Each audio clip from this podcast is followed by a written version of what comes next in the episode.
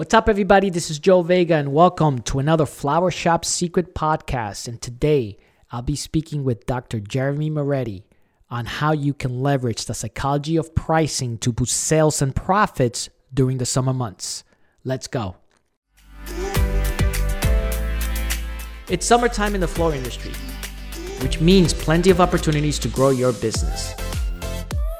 Our goal throughout this mini series is to not only help you get through the season, but also gain valuable insights from professionals in the industry, our flower community, and our lovingly team. Welcome to Flower Shop Secrets Summer Survival. Streaming now on Spotify, Apple Podcasts, Google, and more. So, Dr. J is in the house. Could you introduce yourself? Give us a little bit about your background and what your role is here at Lovingly. So, I am the chief of people and culture here at Lovingly. And my background is I am actually a neuropsychologist. So I have a PhD in neuropsychology, a postdoctorate in traumatic and acquired brain injury. Uh, so I have a pretty decent foundation of how the brain operates from birth through the through your lifetime, through your lifespan. And what is your role here at Lovingly? As the chief of people and culture, I'm responsible for making sure that everybody here uh, is satisfied, is engaged, is happy. And in doing so, it's about understanding the function of the brain and its relationships to thoughts and emotions and how they translate into how we behave in the workplace. So I'm in charge of uh, the human resources aspect. Um, I'm in charge of learning and development, uh, as well as overall wellness and well being.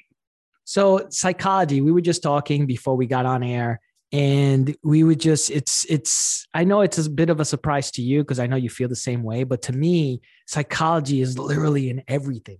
Psychology is in how you do yoga. Psychology is in how you buy products. That's called behavioral economics. That psychology is literally in everything. So having you on uh, finally having you on which we've been trying to get you on for for almost a year now even though you work here we still had to like you know make sure that uh that everything was was um, was good to go for you to come on board. But like the world of psychology like a lot of people don't understand that. In your opinion how does the psych- psychology play a role in uh, basically everything we do but what role can psychology play in the business world? Right. So before i get to that i think it's important to understand the difference also between psychology and neuropsychology. So this particular branch of psychology that i've been trained in is different than the traditional psychology which is based on um, which is theoretical in nature.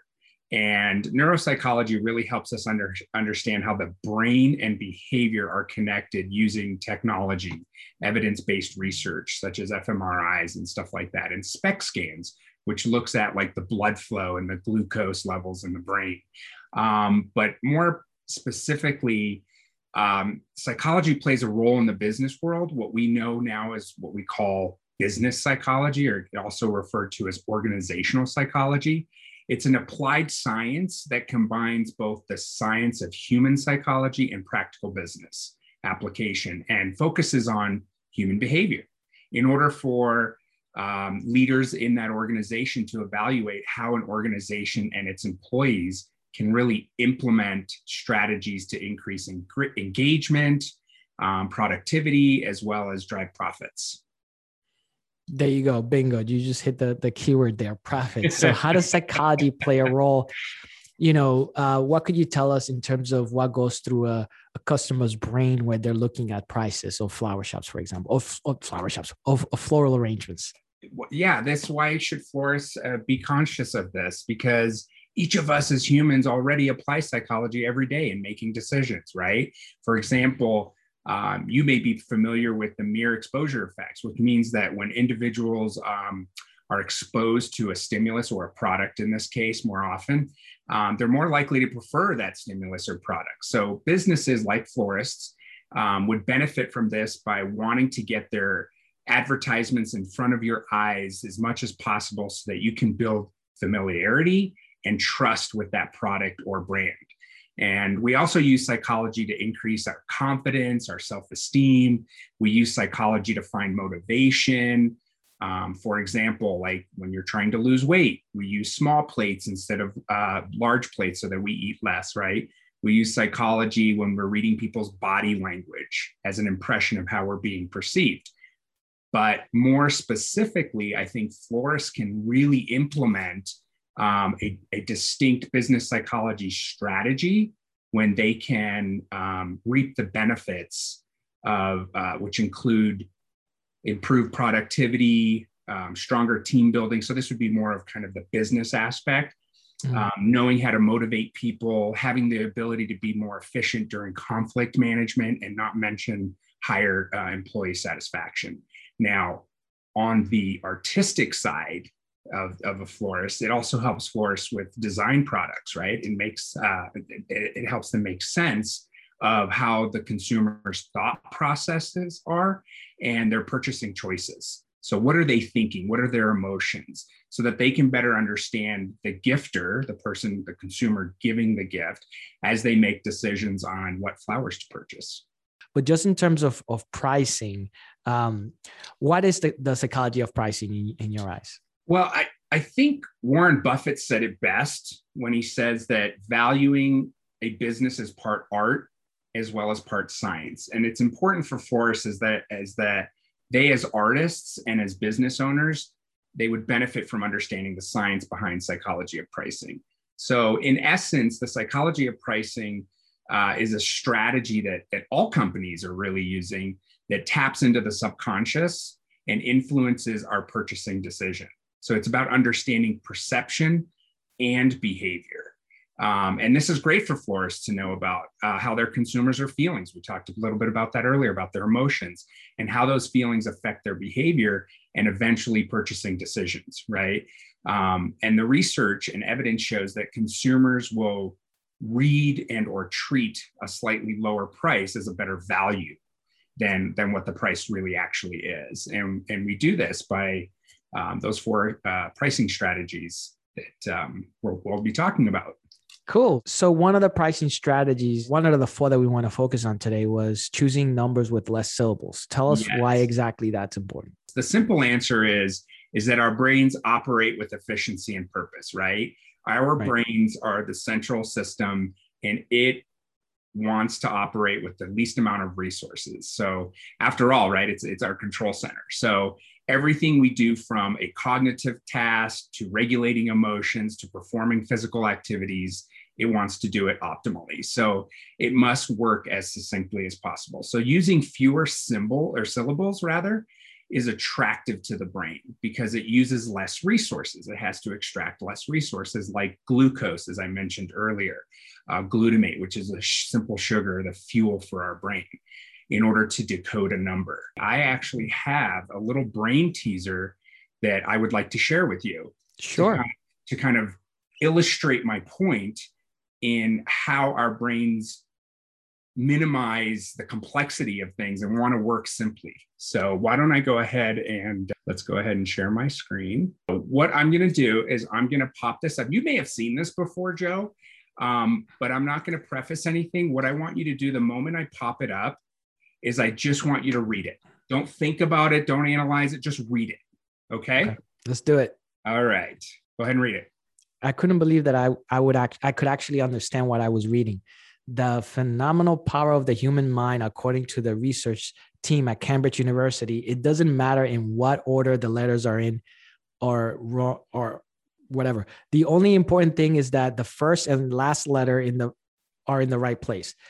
The the test can be uh, something masses and you can still read it through without a problem. This is because the human mind does not read very every letter by itself, but the word as a whole. Such a condition is appropriate called tiglo whatever. I'm not going to pronounce it. Typoglycemia. Amazing, huh? Yeah, and you always thought sleeping was important. Is that right? I think I got most of those right. Reading, reading, reading. yeah so so that goes to show you you did really well. You'd never seen that before. And and basically what it's it's proving here is that the brain it was the words were jumbled up right? They right. were out of order and you were trying to make sense of it but you didn't. You read through it and you nailed all the words. If you right. sat and and tried to be logical about it and read it with every word you wouldn't it wouldn't make sense. But that's right. how powerful the brain is. So when it comes to the psychology of pricing we do the same things with numbers. We, we take a shortcut. We want simple things. But in terms of syllables, we want to minimize the amount of syllables because that's less effort on the brain. It sounds like uh, heuristics are important. Absolutely. Um, it feels like your your your autopilot, your system one, right? So you have your system one, system two. System one is your autopilot. System two is your pilot.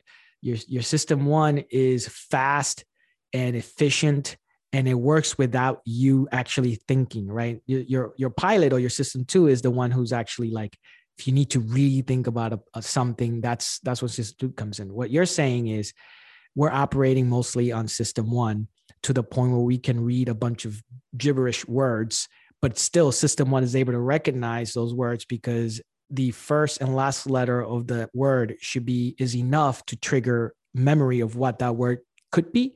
And therefore proving that you know the system one is the one that's doing all the work. Exactly. It's hardwired in us and we've been using system one since the, the beginning of mankind. And so um, that is definitely something that we're tapping into today and we're discussing that that we need to realize that that as human beings we're hardwired to to think this way and be this way and act this way.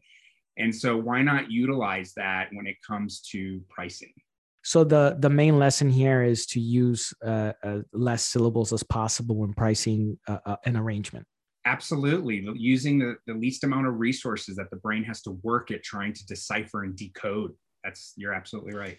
So it sounds like you want to be able to reduce the cognitive load uh, to the point where it's going to seem easier, but even the user's not even going to understand why it's easier. It's just going to be easier because you're you're reducing the cognitive load. Exactly correct. Perfect. Awesome. Let's move on to the next one. What is price anchoring? So price anchoring is interesting. It's it's related to the unconscious bias. So it's it's basically about um, which is which is an implicit bias or prejudice in favor against something else, right? Right. So when you have a a car, let's say, um, that's valued at five thousand dollars. You know, well, we'll say twenty five thousand dollars because nothing's five thousand dollars nowadays. So an average car, a Honda, let's say, but then you have next to it a Bentley that's like two hundred and fifty thousand. Well, then automatically that twenty five thousand dollars doesn't seem that expensive.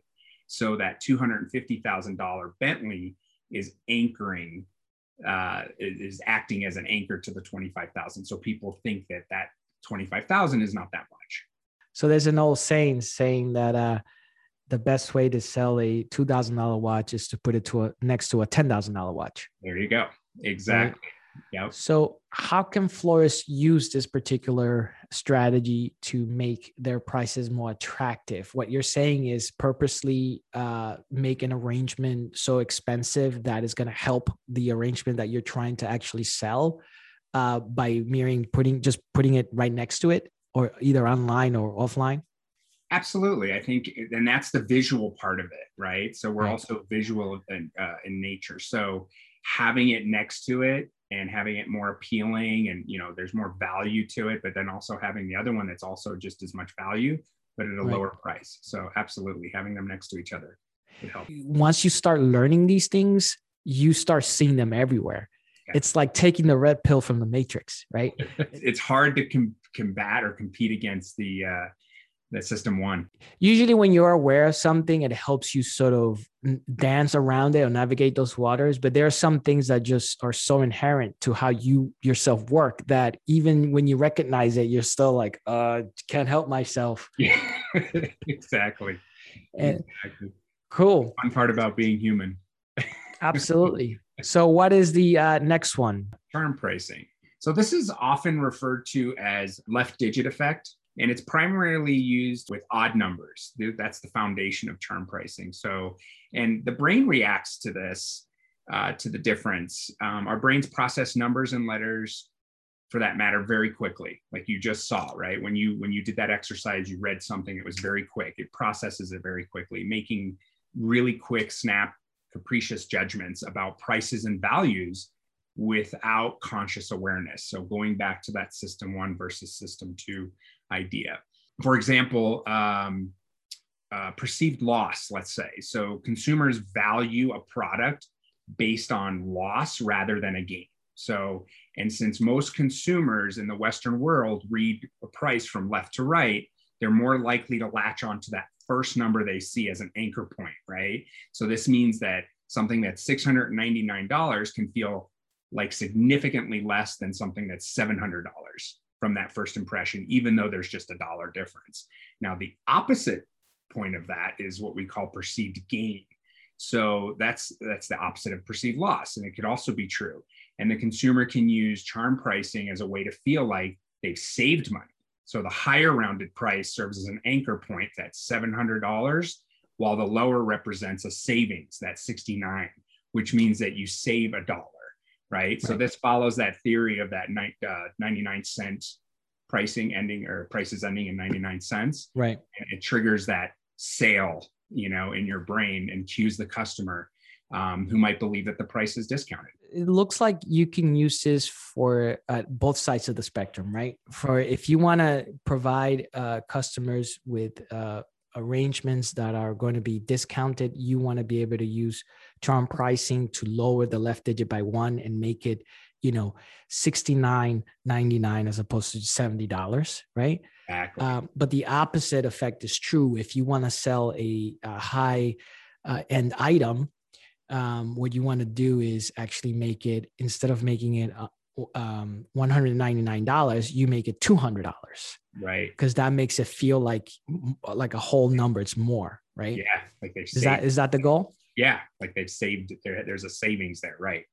So that's that's what we call perceived gain versus perceived loss so. And yeah. there's also in terms of charm pricing there's also uh, a theory out there that um, you want to be able to remove cents from emotional purchases, right? I, I can't think of more emotional purchases than flowers, right? So right. It, this one hits home for us right here. Uh, that's one of the reasons on lovingly.com we actually have a full, full pricing. So instead of something uh, costing, you know, $69.99, it just costs $69. So not using cents would uh, help us a lot and help the flower shop actually sell more because it is an emotional purchase. Yes, absolutely. Removing the cents from emotional purchases yes. uh, instead of using cents. Right. And plus, what you want to try to do is you want to try to be able to match the emotional state of the user. And the emotional state of the user or the customer at that time is basically like very emotional. They're not thinking numbers. They're thinking, oh, right. I hope, are they going to like this? How, I don't know what to say. Like it's all emotion, right? Yeah. So the, so the less cognitive load we put on them, and one of those is by processing. Remember, your system one is going to have to process 1986 instead of just saying $19. Right. So you. And I think you, the other point to that too is when you see it written out, you want to eliminate commas and periods as well. Right. That also adds to what you just referred to as cognitive load. So. Exactly. That's why I like the dollar sign with like one line at the bottom. Yeah. Even though it's the same price, if you see the right. dollar sign with two, it just seems more expensive. Why is that? right? So cognitive load, yeah. Yeah, it's cognitive load. It's the same, it's just a symbol. Funny. So hey, psychology could be fun. exactly. Cool. Awesome. Last but not least, so Jeremy, why are whole numbers effective when pricing premium products? I think the the simple answer is because of value. Okay. You don't necessarily want to devalue something that you consider premium, right? So consumers will believe that a whole number actually holds a higher quality.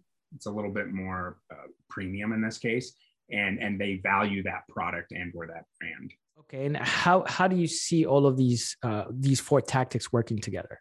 You know, when I think of this, I think of of an orchestra. Each instrument in in or in this case pricing strategy works really well alone sounds great right a guitarist a harpist a cellist whatever it sounds wonderful but when you put it all together it actually works and sounds a lot better. Now there's harmony, there's systems here, and it really it's really appealing to the ear. So with pricing, it's it's the same thing. They all work really, really, really well together. Since you began uh, your career uh, and started the company, how did you know to real? How did you come to realize that and and how do you use pricing these pricing strategies all together and did you use them separately first before you realized the combination was much stronger? I was doing these sort of things on the website in 2010 after I read a book called Predictably Irrational by uh, Dr. not doctor, by uh, Dan Ariely. It's a Duke professor. He wrote a book on uh, this behavioral economics. Mm-hmm. And I could give you an example. You know, when you're on a product page of a flower shop, there's deluxe premium, the standard deluxe or premium. Our default was always uh, standard. That was the default all the time. Uh, that's what everybody else did. So that's what we did, right? That's what we thought was right. After we read the book, there were there were a lot of um, techniques there that I learned that said, okay, well, you know what? People want to like be in the middle, right? So we had standard, deluxe, and premium, and the 23% of all of our purchases are actually upgraded to either deluxe or premium before we made the change. After we made this particular change, uh, 48% of people actually upgraded their products. And all we did was make the, the deluxe, the middle one, the, stat, the default one. So just by making that change so that people don't have to downgrade instead of choosing to upgrade twice, it made a huge, huge difference for our shops. And they get to uh, uh, rip the benefits from that.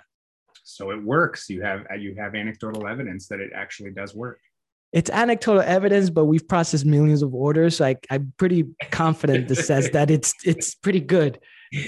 And that's the thing. A lot of times you have to sort of trial and error. You know, maybe something doesn't work in your arena, in your environment. You know, uh, but overall, it pretty much works across the board. You just have to tweak it here and there.